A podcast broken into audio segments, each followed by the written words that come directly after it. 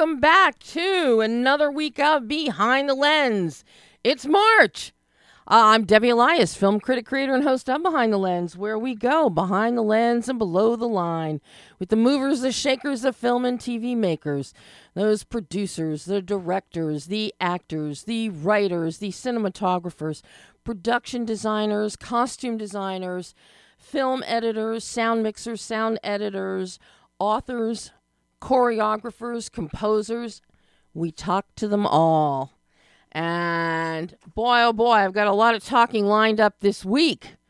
During the week, my goodness. It's a jam packed interview week. Uh, so is next week. But uh, we're also, you know, we've got some great interviews on Behind the Lens today for you. Uh, very, very excited to have Emilio Palame joining us at the midpoint of the show. Uh, Emilio is writer, director, musical arranger, composer, actor in this incredible new film, Knights of Swing. It's a musical, and those of you that know me know my love of musicals. Um, always has been a great love of mine. And this one, not only is it a musical, it's a period piece set in 1947, and it's a swing band, a high school swing band in competition, trying to get to the state cal- battle of the bands. Um, it is a microcosm of Americana. Absolutely perfect um, for the time, the costumes, the hair, and the music. The film is two and a half hours long. And when I saw that, I'm like, it's not a Marvel film. It's not Avatar. How can a musical drama be two and a half hours long? And let me tell you, it speeds by. You don't realize. That's how well paced and well thought out uh, Knights of Swing is. It's just wonderful. And I am so excited that we're going to have Emilio with us on the show today, uh, joining us live in a little while. Um, we're also, you're going to hear shortly, my I love this young woman. I've spoken with her before, and I'm sure I will speak, be speaking with her many times in the future. Yaya Gosselin. Uh, many of you know her from the Robert Rodriguez film on Netflix, We Can Be Heroes, or one of her earliest debuts as in Peppermint, uh, opposite Jennifer Garner. She was in 40 episodes of FBI Most Wanted, playing opposite Julian McMahon. She's been in The Purge, the series Surfside Girls, and Dr. Bird's Advice, in which she co starred with Jason Isaacs, among, other, uh, among others. She's a veteran already, and she's only 14. Uh, Yaya Gosselin is incredible. And now she's got a new movie uh, out that it's almost as if it was custom written and custom made for her Heart of a Champion. It is a fabulous family film. It is it's got gravitas, kind of young adult. In the film, she gets her first her first kiss. An on-screen, well, almost kiss. Uh, but on-screen love interest. Um, big, big doings when you're 14 on screen. And she plays a character named Charlie, 14 year old girl coping with the divorce of her parents, a new school, and, you know, the typical stuff that goes with being in a new school and being the new kid uh, with bullying and things like that. But she gets befriended by a classmate named Zach, who's played by Carson Cunningham. And I think this was Carson's very first film role. So to have him play opposite a veteran like Yaya, I think it was perfect, and the two of them complement each other beautifully. Casper Van, D- Casper Van Dien is in the bulk of the film playing opposite Yaya. Um, Edward Furlong, Major Dodge Jr., Jojo Marie, and of course, one of the major stars of the film is Pepper, a horse named Pepper, who plays the a horse named Chengo Charlie and Chango uh, in the film. And Chango is a horse that Charlie finds. She wants a horse desperately. Uh, she finds this horse while she's out with uh, Van Dien's character. His name is Clint. And it's like, well, you know, you can keep him at, at you know, my stables until we find who he belongs to. But in the meantime, she starts learning how to ride and then how to barrel race. Well, the beauty of this film and this role is that Yaya herself is a champion horsewoman. She is a champion barrel racer, folks. Uh, so for her to get to play a girl who loves horses and ride them and barrel race in the film, you couldn't ask for anything better. And as you will hear her uh, talking about in our interview, she begged, begged uh, director Brad Keller and the producers to let her do all of her own riding. And surprisingly, she they let her. Insurance let her. Um, you know, insurance is something that a lot of filmmakers they don't stop to think about when they're making films, especially on small indie films, first time filmmakers.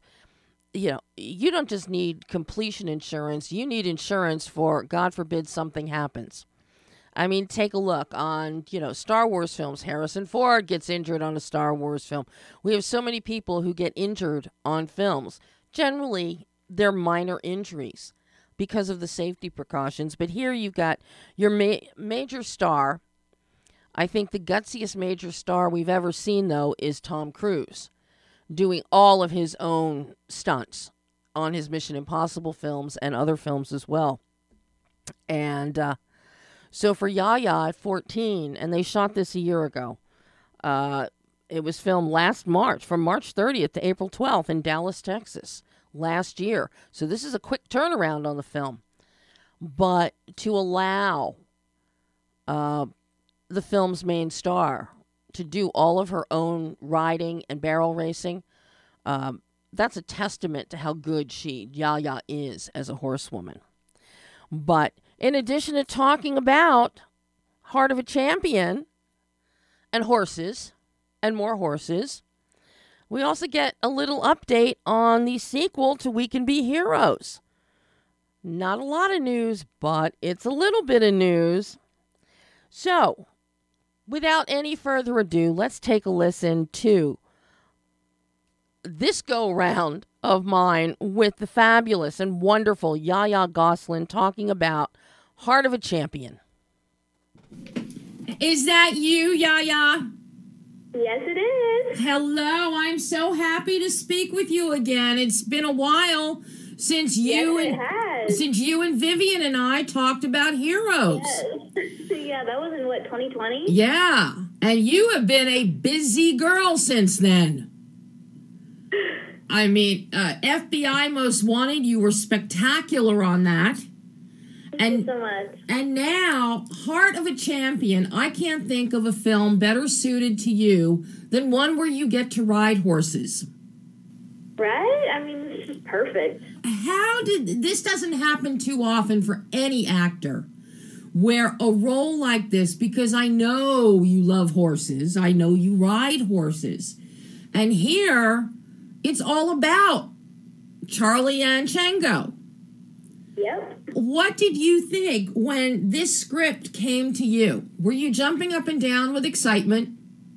Absolutely. Absolutely. I was I was so eager to get on tape for this. I was like, it's, it's it has to be I believe that it's meant to be. And I just like prayed and I wished and I hoped and I mean sure enough I got it and I got to play this amazing girl and ride and do my favorite one of my favorite things ever. Um, got the best of both worlds, like Hannah Montana. It was it was amazing.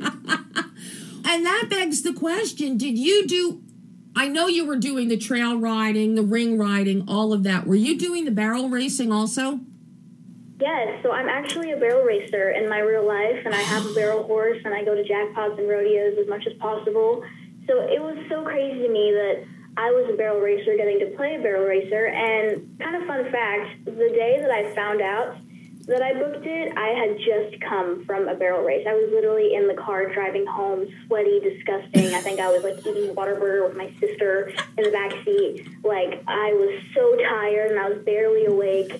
And my mom was like, "Oh, I should probably tell you, you booked Charlie's horse, which that's what it was called um, before it, you know, came out." But um, I just think it's so funny that I'm so immersed in the barrel racing world already, and I just got to do it even more. It was amazing.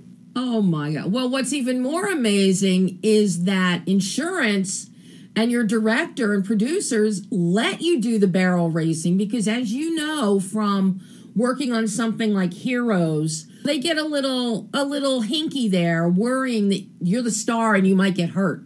Yes, I was so I begged and begged and begged and begged. I said I do this all the time, three four days a week. I am trained and I am advanced, and I promise you I will do everything in my power to not get hurt. My trainer teaches me how to fall off a horse without getting hurt. So I was like, I can do it, I promise. And they, they trusted me, and I'm so grateful that they did. Uh, there were a lot of scenes that I did where um, I kind of had to like gallop really fast. The trail scene with Zach, um, I have I was like, let's you know, this is boring. Let's have fun or something. I don't remember what I said, but I, you know, galloped off, and I, I was galloping on a path that had a ledge that dropped down into the water. Oh It was God. a little, a little nerve wracking. um, and I just remember being like, please, I, you do not need a double. I can do this. Like, I promise. And they let me do it. And it was the best experience of my life because I kind of thought I was going to die. But at the same time, it was so much fun. Well, I'm so glad you didn't die. I'm so glad that you and the horse did not go off the cliff. But Me too. You know, one of the big things whenever you're dealing with animals, as I'm sure you already know, but especially with horses, you've got to have develop a rapport with Yeah. the horses. That's something like all the guys on Yellowstone learned 5 years ago. They needed to get comfortable with the horses, and you know that from your own horses. So, Yeah. because I know the horse Chengo was played by a horse named Pepper. Very pretty horse, by the way. Beautiful horse.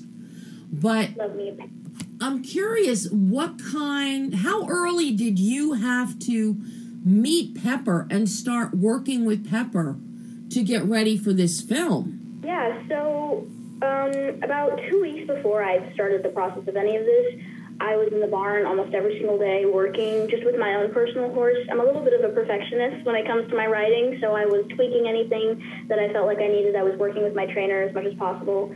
Um, I had actually just come from doing a movie in LA, so I wasn't in the saddle for, or I'm sorry, not a movie, a show in LA. So I wasn't in the saddle for three months, so I kind of had to, you know, warm up and get my muscles remembering how to do it because you work so many different muscles when you're doing this. And then I met I met Pepper. Um, I think like a week before we started filming. I brought all of my own tag and tried it on him. We did like two or three sessions together. We just walked around, loped, went out on a trail. It was great. Um, and I just immediately fell in love with Pepper and his little ears. Um, when he was younger, he was by a previous owner. He was left in a field overnight when it was cold, and he got frostbite on the tip of his ears. So they had to cut off the tip of his ears. So he has these little round, short ears that are so cute. And anytime the camera would cut out, we'd just like rub his little ears because they're so cute. I love Pepper. Okay, so did anybody offer to give you Pepper as a parting gift? no, sadly, I asked. and They were like, "Nope, he's ours." I was like, "Okay, I get it. I guess I'll go home to my own horse." But I was definitely sad. I cried a little bit when I had to say bye to Pepper. Aw, something that I love with the character of Charlie, because in addition to bonding with Pepper, aka Chengo, is we really get to see you develop a nice relationship with Casper's character of Clint. And something we don't see that often an older sister being nice to a younger brother. You and Major Yes. you and Major have a great chemistry on screen. Yeah. Which doesn't surprise me, considering what I've seen from you in the past, and I know you're clo- you're you're a good big sister to your own sisters. But you also get a love interest, a pup a puppy love interest here too, with Oh my Carson. gosh. Yes. Uh, was How did you work on? I'm sure that your first priority was the horse. Uh, Yes. yes. But then you you've got to work on these other relationships and dynamics in this film. How did you go about developing relationships with each of these individuals? Yeah, so me and Major had actually worked on a couple of print jobs and commercial jobs in years past. So I already know him and his dad very well. Um, and so it was great just kind of getting in, to step into that big sister role, which I am pretty familiar with, but obviously it's different because I don't have a brother. I have two little sisters. It's very different. Boys are so hyper, um, and Yep. kind of it's, it's a different. It's a very different feeling from um, having two sisters. Um, and so just getting to hang out with Major was great. Um, I have never had a love interest in something before, so it was that was honestly probably the thing that freaked me out the most. Um, I was so nervous meeting Carson. Um, Carson is like older than me. He's 17 Mm-hmm. so we were 13 and 16 when this was filmed and so i just remember being so nervous and what was so funny was carson was nervous too but for different reasons that i was nervous. I was nervous because this was my first, first time ever playing a love interest. He was nervous because this is he's still fairly new. So this was one of his first times working um, in a movie like his second or third movie. So we were kind of both nervous for different reasons but very nervous. But we hit it off immediately, and we're still great friends. We go to the same acting studio, so we see each other all the time. Um, I am best friends with Morgan Harrington, who plays my bully in the film, which is kind of funny. Um, fun fact: she's 23 and in college, Wow. playing a 15 year old. Yeah. Um, but yeah, I'm so I'm such good friends with all of them. Getting to hang out with Casper, he's such a cool guy. Um, we both worked with Robert Rodriguez, which was something that we kind of got to, you know, bond over. My mom was definitely geeking out about Edward Furlong. I had no idea, like, why everybody was freaking out. And I was like, I was looking at him. I was like, have I seen him in something? I was like, no, I haven't. And then my mom showed me, and I was like, oh, I didn't even know what Terminator was. And I was like, oh, that's so cool. I still need to, I, I still need to watch Star Troopers and Terminator 2. I have not watched them yet, but they're on my list. Well, you know, you've got other more important things like horses to worry about. Yeah. Horses versus Terminator, yeah, yeah. I got to go with the horses. yeah, uh, horses all day, every day. Now, what was this? Because you worked with some of the best in the business already. So I'm sure that you were a great influence on Carson, who still had kind of trepidation being new in the business. But you're an old hand, you're a veteran now. Uh, wh- That's And, what my family calls me. My family calls me the vet. and that's what you are. There aren't too many, because you're now, what, 14? There aren't too many actors your age that have had that have the depth of experience. They might have been working for a number of years since they were very young, but the diversity of the roles that you've tackled, be it on television, already FBI Most Wanted, and that couldn't have been too bad. Your mom probably liked the fact you're working opposite Julian McMahon, too. But you got this great depth of experience with dramas, such as with Peppermint as a feature, Purge. You worked with Jason Isaac on Dr. Bird's advice, and of course, Robert. You bring a lot to the table. So that had to have helped Carson when you were working with Carson, knowing that you could buoy him and pick him up if he needed it. Yeah, Carson did so good for how new he is. Um, he really you wouldn't you wouldn't know that he wasn't like a super established um, actor. And I always like people will sometimes um, ask me for advice, and I always get so nervous because I don't ever want to like you know overstep or but i think uh, getting to like work off of each other was so much fun. Um, he made me feel so comfortable. Fun fact we were actually going to have to kiss at the end in the original script. They wrote charlie comes off of the horse after she wins. She hugs her family. She runs up to zach. He spins her around and then they kiss and then we got there, ready to. This would be my first kiss, by the way. Carson oh. Cunningham would have been my first kiss. And then we got there, and they were like, "So you're not gonna kiss?" And I was like, "Oh my gosh, thank God!" And he was like, "What?" I was like, "I'm sorry, but I really didn't want to kiss you because I was like, I was freaking out. I was like, I've never really kissed, I've never kissed anybody before. This is gonna be so bad. And then we didn't even have it. And I think it made the movie great. Just like he picked me up and spun me around, and it was very wholesome and sweet and innocent. Um, but yeah, it was very fun getting to do those scenes because, you know, like, girl runs into Bully, drops the books, you know, looks up at him, like all those scenes that you see in movies that you're like, oh, that must be so cool to film that I got to do. Um, but yeah, working off of each other was so fun, and we're still such good friends now. So I think that we both learned a lot from each other. So now that you have added a horse movie to your repertoire, I'm curious working with Brad, and this is a totally different film than what we've seen from you in the past. This really is, it is, you said one of the key words. It's a very wholesome film, it's a family film. I wouldn't exactly call Peppermint or FBI Most Wanted family films. Yeah. but what did you learn in the in making Heart of a Champion? What did you learn about yourself and your craft that you can now take forward and use when you're looking at other roles, considering other scripts, or working with other directors? Yeah, I I mean I I feel like I learned a lot. Um you know, it was a fairly small cast. It mm-hmm. wasn't like a huge ensemble, which I had just come from. Well, not just come, but you know, like We Can Be Heroes was a huge ensemble. Yeah.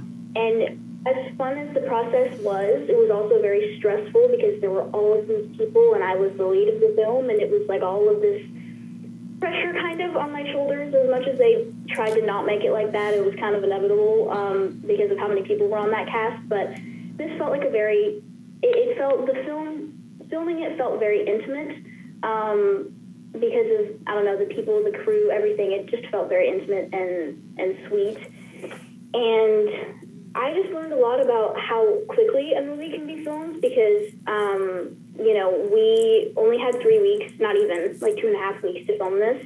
Wow. And we had to get out of there quick because the ranch that we were filming at was going to get demolished because it had gotten sold like a week before we started filming. So we were kind of a little bit, we tried to not be in a rush, but we were in a little bit of a rush. And so just getting to see how specific you can be about certain things with also kind of knowing that, you know, time is of the essence. Um, so, you know, I remember seeing the call sheets and just seeing like seven or ten scenes that we had to do in one day, which I'd never seen before. It would always be like two or three. So looking at this huge long thing of scenes, I'm like, oh my gosh, there's no way we're going to get this done. And then we get it done and even have more scenes to film. So it was just amazing seeing, even though we were working so quickly, I feel like the end product doesn't seem rushed at all. Um, and that, that was a very cool thing to witness. But now that begs the question, Yaya. How do you work in schoolwork? You've got barrel racing, you've got training, you've got caring for your own horse. I did have to chuckle when even were even in the film you still had to muck out the, the horse stalls. Yep. you can't get away from that. But how do you work school in with all of this? Yeah, I think people kind of overlook that about child actors. Doing school already in itself is so stressful. I kind of strive to get pretty, I try to get A's and B's and be a good student.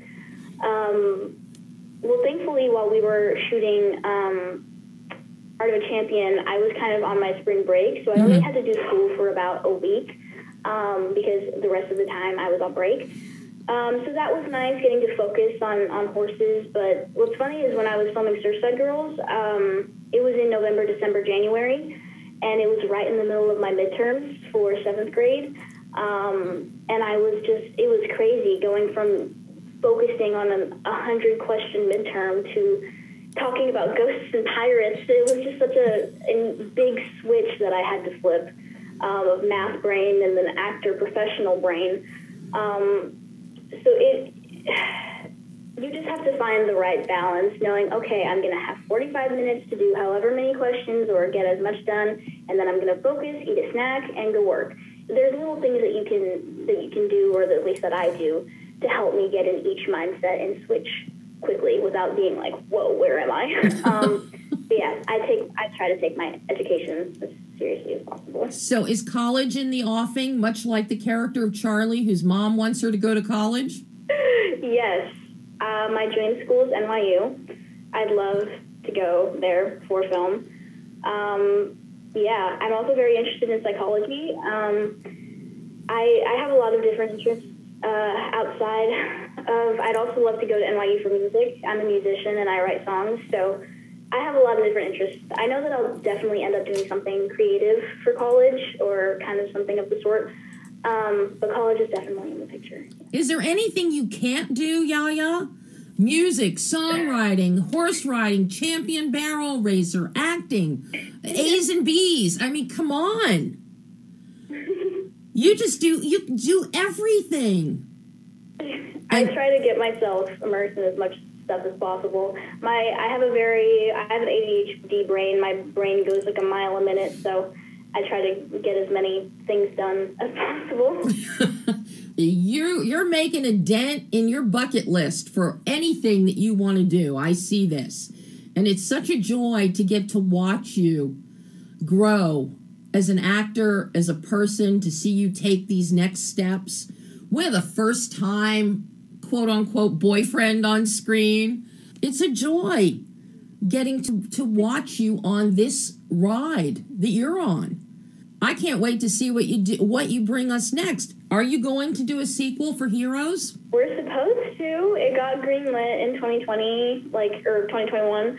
Um, we have just been waiting. Robert has been filming so many movies since um, uh, We Can Be Heroes has wrapped. Um, so I think we're just waiting for the right time. All of us are older now, so you know, some of us are about to be 18. I think there's three or four kids um, Isaiah, Nathan, Andy.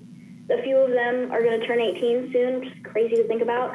But I think we're just kind of waiting for the right time to film, and I'm so excited for when we do. I'm on the edge of my seat waiting for the email.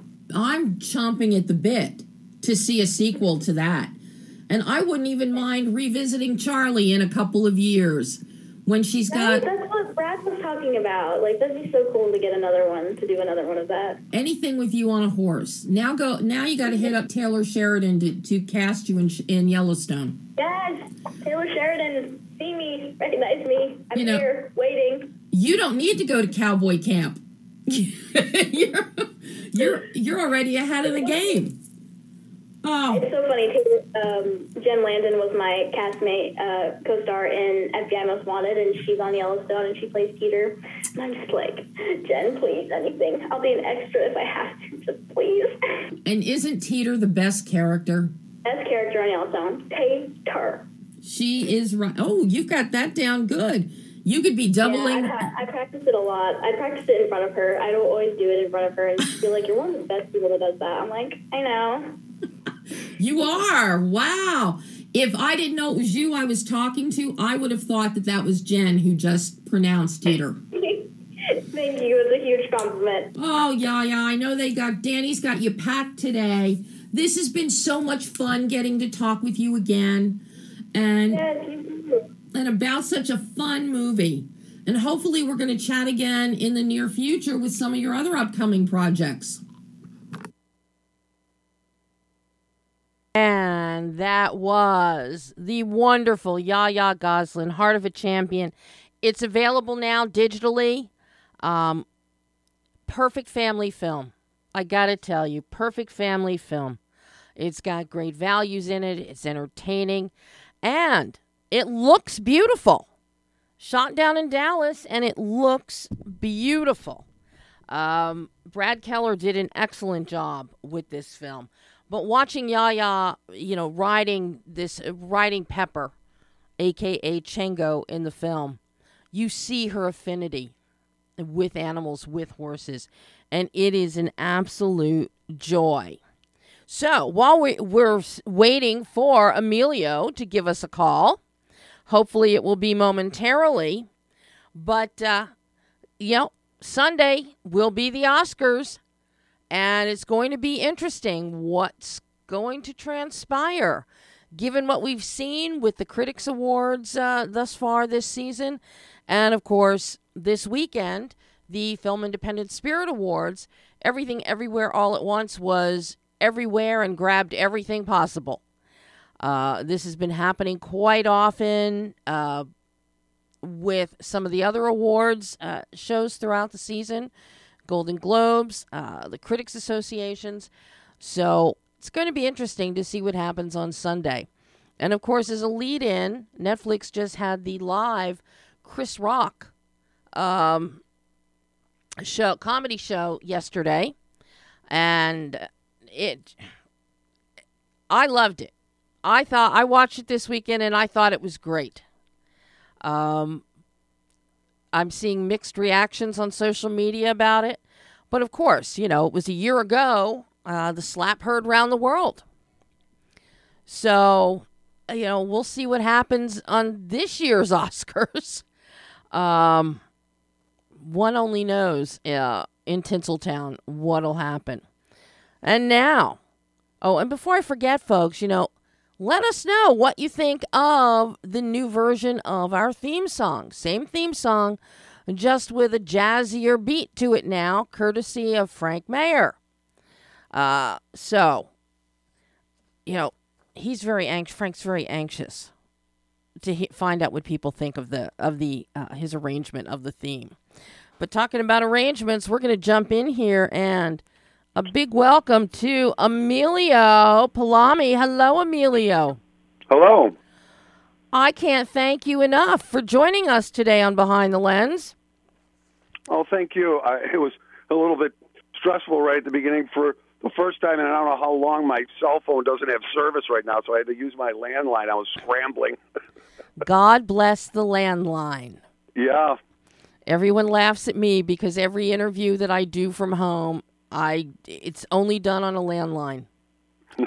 well, I'm, I'm in the club now. All right. Welcome to the club, Emilio. Thank you so much. Well, I got to tell you, Knights of Swing it don't mean a thing if it ain't got that swing. And boy, oh boy, have you got swing in this film. Well, thank I, you so much. At the top of the show, I was, you know, laying the groundwork for your appearance today, and I said, you know, it's a two and a half hour film.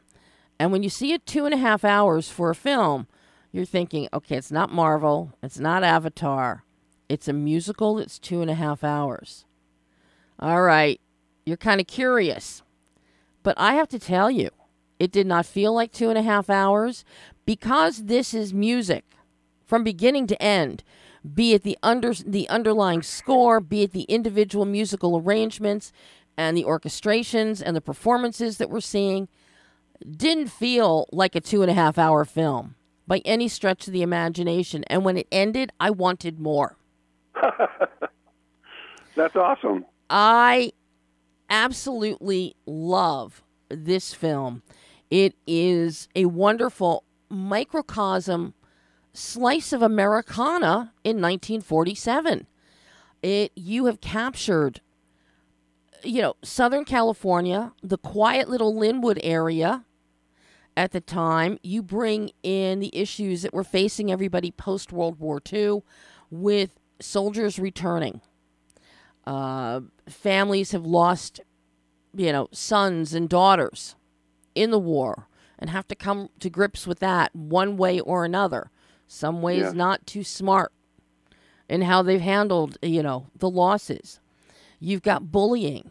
Um, the racism is a very big issue within the school. Um, you bring us a lot of diversity within the orchestra, the school orchestra that that goes on to compete desperately wants to win the Battle of the Bands. You've got girls in the orchestra. You've got you know Asian girls. You've got a you know a black a young man, a black man. You've got a black uh, you know a couple girls.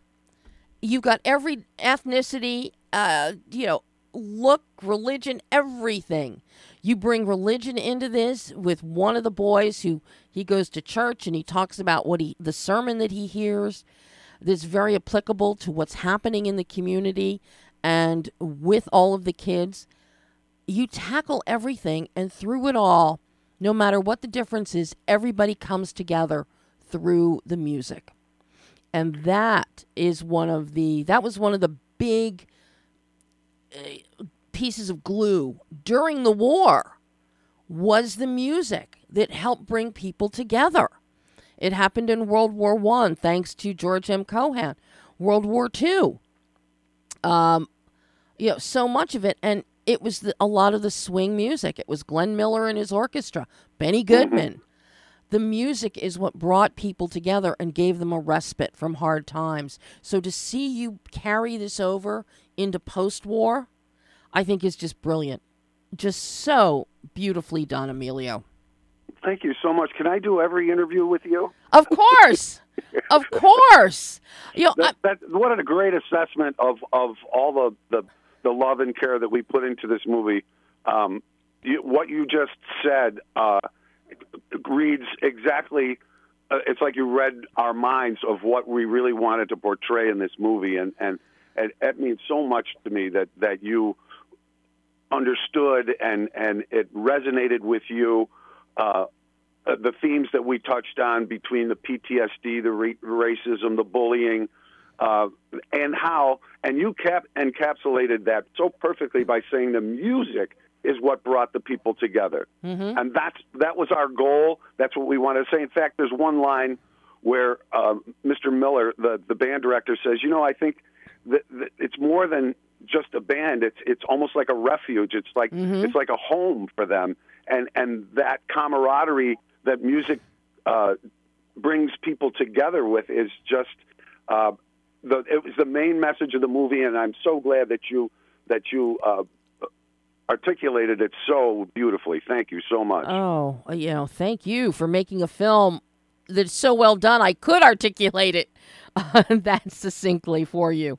Um, you know, and I have to say, when you when we talk about the music bringing everybody together, a perfect example is the dynamic in the film between uh, Gifford, who is essentially the lead, mm-hmm. uh, you know, the captain of the band and orchestra, shall we say, and his brother, who mm-hmm. even at one point, as much as he tries to discourage Gifford from going ahead with the band, with writing music, with performing, at the same time, behind Gifford's back He's he tells people how much he likes the band.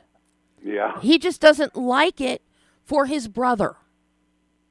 Yeah, And- I think I think that that Wesley, the older brother, suff- suffered from some serious PTSD Yeah. as we try to, you know, a- after he came back from the war, and and I, I think it's it's lovely that someone that he meets who's somewhat broken herself, and him being uh, uh, affected by uh, his shell shocked uh, experiences from World War II. They two people who are both uh, broken end up uh, helping each other and coming together and falling in love. And there's just there's just so many moments in this movie that we really tried to uh, to touch on and inspire people uh, to feel the positivity that that can happen uh, even in the, the darkest times. Well, and you know, mentioning Wesley and you know, meeting a girl, fa- we watch him falling in love, and putting his foot in his mouth a few times, uh, Yeah. because and you're also addressing one of the most common disabilities of that era, polio, Yes. um, which Well, you know, our executive producer, Roland Jacks, uh, who, who wrote all the original songs, and I orchestrated and arranged them and, and performed on them.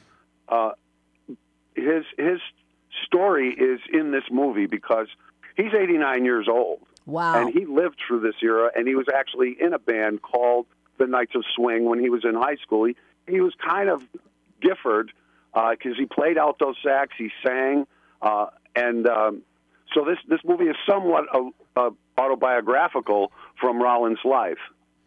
wow, wow, Yeah, he's, he's, he's an amazing man. We've been friends for over 20 years, and I've worked on uh, several different projects that he's um, come come up with. Um, I did a musical, which we're going to make a feature film out of uh, in a couple of years because we're already started on uh, his second movie. Uh, that uh, we don't need to talk about now, but we're we're starting principal photography May first. Oh my gosh, and Yeah, we, we've got a great team of a production team together. We're like a you know a family, and and I think that's part of the reason why the Knights of Swing feels so good, and uh, it came together so so lovely because we have an amazing group of young people that have been making films until they since they were 15, uh, and and now they're in their 30s, and, and they have this youthful exuberance and and knowledge and and excitement to to make great movies, and and I I'm honored to be working with all of them. You know, how did you get involved with Knights of Swing? At what point did you come into the picture? At the very very beginning. Uh, yes. Roland Roland brought me uh, the first song, uh, "Schoolroom Blues," in 2018, and I did a big band arrangement of it. And then he brought me a couple of more of the songs that are in the in the movie, and then he said, "Well, I'm going to write a story in and around that." And originally, it was going to be a series, and uh, then my co-director David Guttel, who I have to give a big shout out to because I never would have been able to direct this movie without him.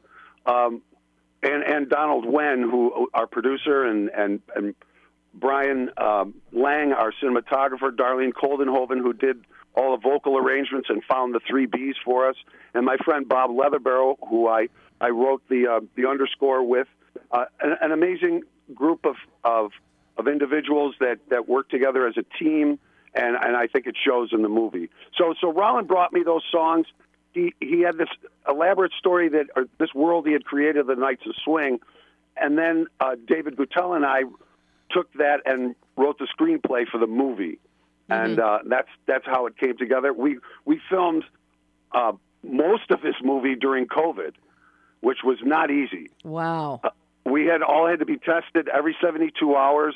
We had an epidemiologist nurse on set while we were we were doing the, the filming, and and by the grace of God, I'll tell you, there were out of all the the actors and extras and and background players and the, the, the people in the two bands. Out of all of those people, out of the entire time that we worked on this movie during COVID, only two people tested positive, and they were uh, background actors, and it didn't affect the uh, the outcome of the, of the of the production. So we were really f- felt very blessed. That's amazing, Emilio. Amazing. And you know, and the thing is as knowing that you shot this during COVID because you have all the instruments so you've got trumpets, you've got trombones, you've got saxes, you've got wet reeds, you've got spit with you know with trumpets, trombones. So Absolutely. you have more going on here than just actors who are talking to each other. You actually are generating quote unquote more bodily fluids to worry about because of the instruments. Yep. Uh, and the and performance. The girls singing right next to each other like that on the on the same microphone. You know, I mean, there were it, we we were as careful as could be. Everybody had a mask on or, or a mask and a face mask. People wore gloves. We were using disinfectant everywhere we went, uh, and and people were on their toes. We were very vigilant about about being. Um, and this was before the vaccine was even available. Mm-hmm. So pretty, pretty crazy. Oh my God! Well, now, ta- you, I have to. I want to get into the technical aspect of the film, but first, I got. I have to ask about your incredible cast. Now, in addition to you being quote unquote King Arthur, and truly, you are a king. Uh, in in in putting this movie together, let me tell you. Uh, and on screen, you are perfect as a school principal. But you Thank get somebody like Richard Neal as Mr. Miller, and we do have there there is like a surprise in here um, a reveal we're not going to yeah, reveal it. it, we aren't going to reveal it but it mm-hmm. even had me i was just like so tickled like the hairs stood up on the back of my neck with the reveal mm-hmm. and i just thought it was it's one of those oh my god i'm going to cry moments it's so fantastic. Oh, but thank you so much. You have these incredible talents now. For your main actors, for you know, you've got Curran Barker who plays Gifford, you've got Jeremy Lee Staple who plays Conrad, Christopher Pollock is Elliot, Brandon Reuter is Kenny, um, and the others plus your three Bs. Now, obviously, the girls were singing. Were the guys was everybody playing their own instrument and doing their own singing? Uh, yes and no, and I, I prefer not to reveal that aspect of it. Okay. But almost everybody in the in the movie uh, is a musician also, and so that that was one of the things that was very difficult in casting the movie because I had to find either actors who could play or players who could act. And um, uh, fortunately, because I've I've done a lot of studying as an actor myself, I met Jeremy Staple in in an in an acting class, and um, we we had worked together for several years. Same with Amanda Lamberti, who plays Mrs. Barlutsky. I had worked with her. Richard Neal and I were in a movie called Prodigy, which is a, a really great uh, psychological uh, thriller. Uh, that that's it's actually on Apple TV and and Netflix. Uh, we I play a terrible person in Prodigy, and Richard plays a, a very kind-hearted uh, psych, psychotherapist. And I met him on that movie, and I, I, I Roland actually suggested it after he saw it. He said, "Well, why don't you get him to play Mr. Miller?" And I was like, "Perfect." So I did a lot of the casting, but we had uh, Jordan Wainwright, who's one of the girl trombone players, knew a lot of musicians uh, in the local area that she knew uh, had acting experience and and uh, would be good on screen. So she helped a lot with that. My manager Nancy Clayton uh, found uh, some of the members of the band, uh, our drummer and and Christopher Pollock, our drummer Greg Sadler. So um, and then I did I did a, a great deal of the casting myself, and Richard Neal uh, helped by finding some of the other actors through his. I mean, it was really it's it's kind of amazing because uh, it was so serendipitous how everything came together. I can't tell you that this movie was really uh, guided by the universe. Let me put it that way, uh, it, because there were just so many happenstance things, coincidences that happened of bringing people together, and so and so I'm recommending so and so, and and that it, it, it's just it was meant to be. wow. Well, you know, and it's it's I I knew that many, if not all, of the musicians were actually playing their instruments. Um, and that is due in large part to Brian Lang's cinematography, which is gorgeous. Gorgeous. The, his use of the camera, the fluidity, it has the same fluidity as swing music, as the beat of swing music. The camera moves with that. And then he dutches the camera. We get some fly on the wall ceiling shots uh, in certain places. So beautifully done. You stay away from extreme close ups because you don't need them here because this is all about everybody coming together through music. Uh, yeah, that was one of the challenges I can tell you is because this is an ensemble cast movie, and and we had so much to to, to collect on that screen. Yeah. uh, it, it was really challenging, and I give both Brian Lang and David Guttel, uh, uh, my co-director, for designing the shots uh, with me, and and I think we worked really well as a, uh, the three of us as a team. To, to, to really create the look of the movie, but obviously Brian Lang as our cin- cinematographer did a fantastic job. all of the performance set pieces are just superb. Superb. The, Thank you so much. the lighting, be it in the gym, be it rehearsing in Uh-huh. in the school, or the big performances at the Battle of the Bands. The lighting, uh, the theatricality of the lighting at Battle of the Bands is incredible. It is Oh, thank you so much. it's rich, it's beautiful. But what I really love is the energy that we get and the emotion that we get with the lighting at the school performances, such you know, such as we're raising money. We've got to raise money to try and get to the Battle of the Bands. It was very much a sister act, you know. We've got to go raise money and sing on the street to get money to get to the vocal competitions in LA from San Francisco just in reverse. Um, but you get a definite feel of warmth of the community, of the kids, of everybody coming together in that gymnasium for that fundraising jam and jingle ball. Um, which, and I thought that was a really cool name, Jam and Jingle Ball. I, I love that. um, and, you know, the decorations, very period perfect, very much homemade uh, which is what the world was in 1947. Hey, even when I was in, in school in the 60s, um, you, we were making homemade decorations.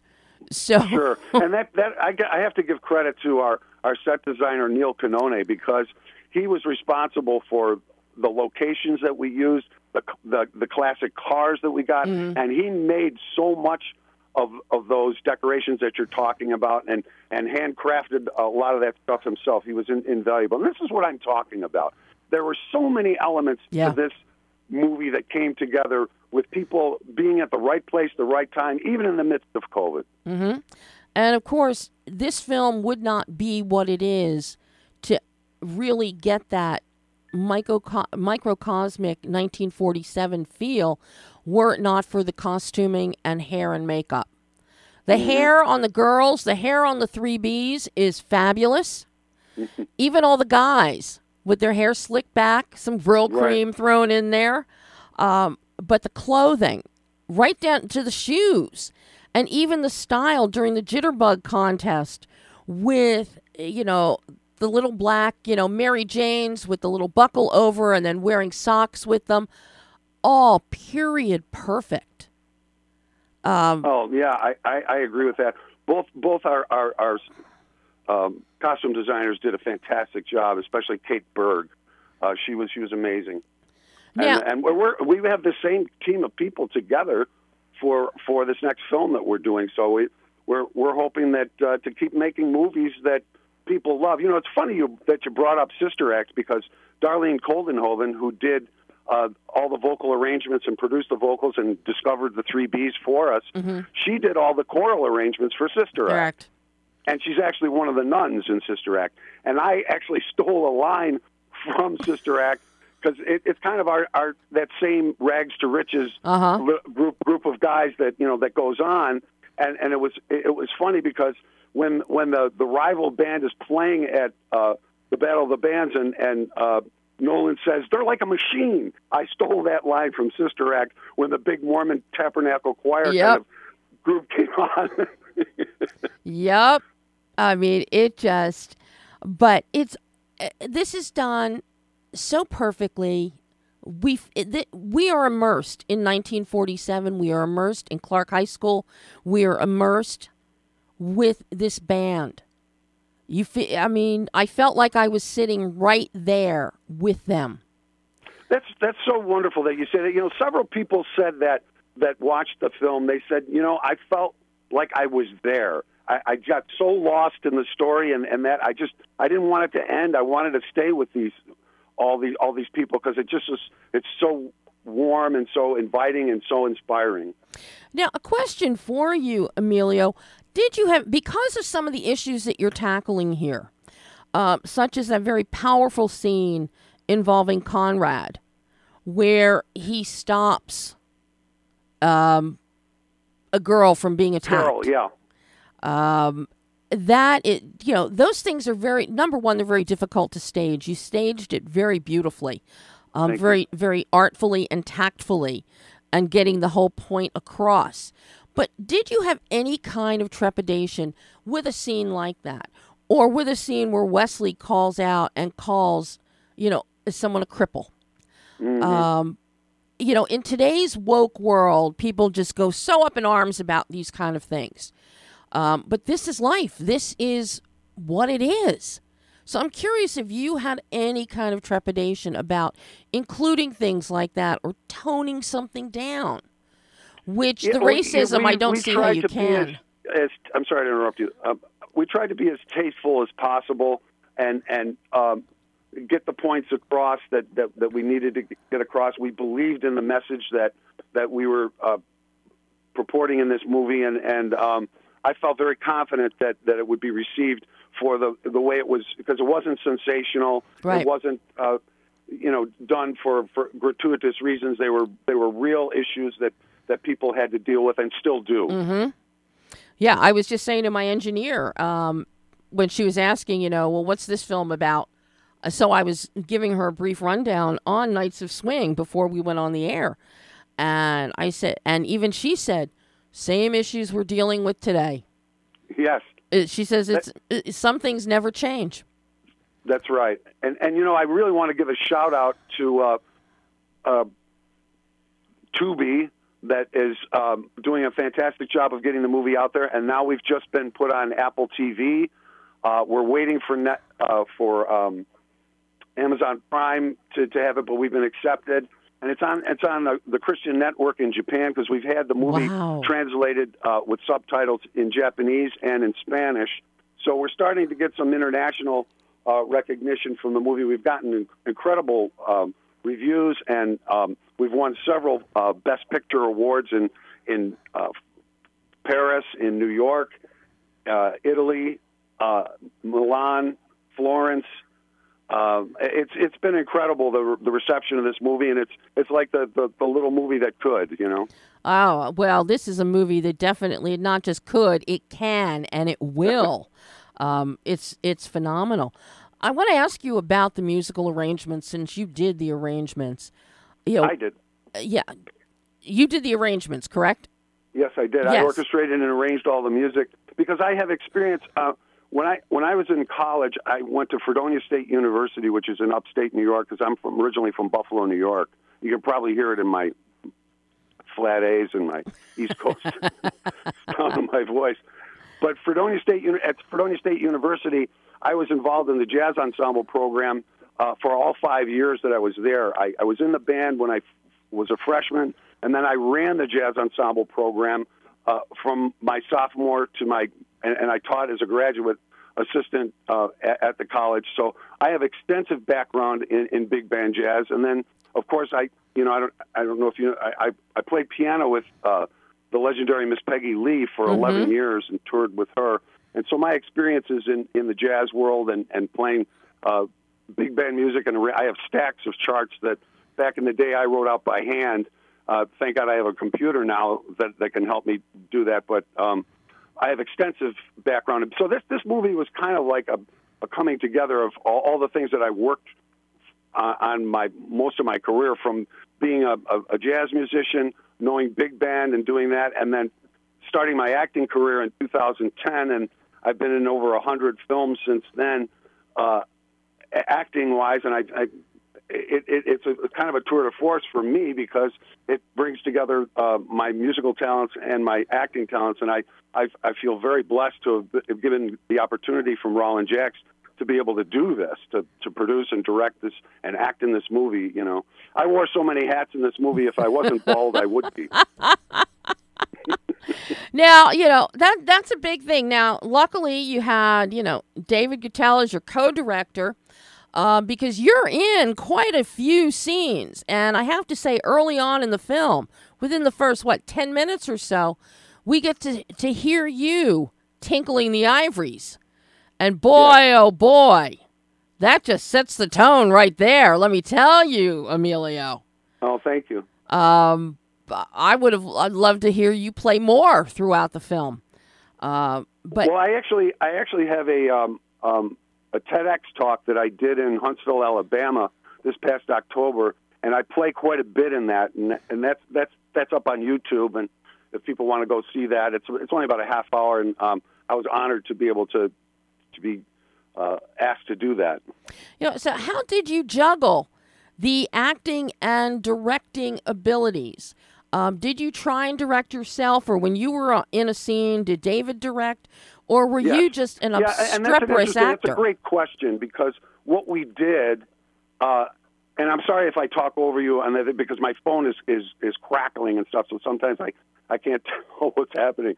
But um, our, my relationship with David was so good because we we kind of divided and conquered our our tasks.